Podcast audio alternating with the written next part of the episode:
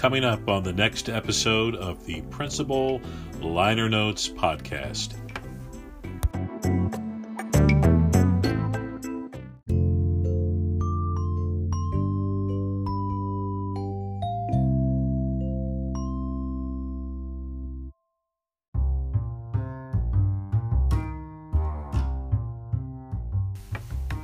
Brian Wilson, circa 1966 to 67, produced an album for the Beach Boys that was supposed to be a pop symphony and surpass anything that the Beatles had recorded.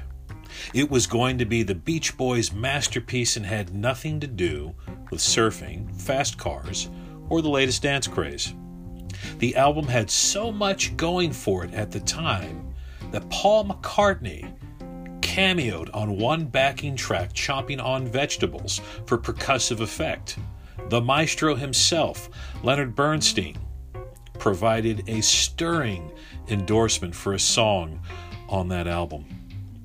Without warning, Brian Wilson stopped production and the Beach Boys project, known as Smile, became the most famous unfinished album for 37 years. What does this album have to do with the schoolhouse?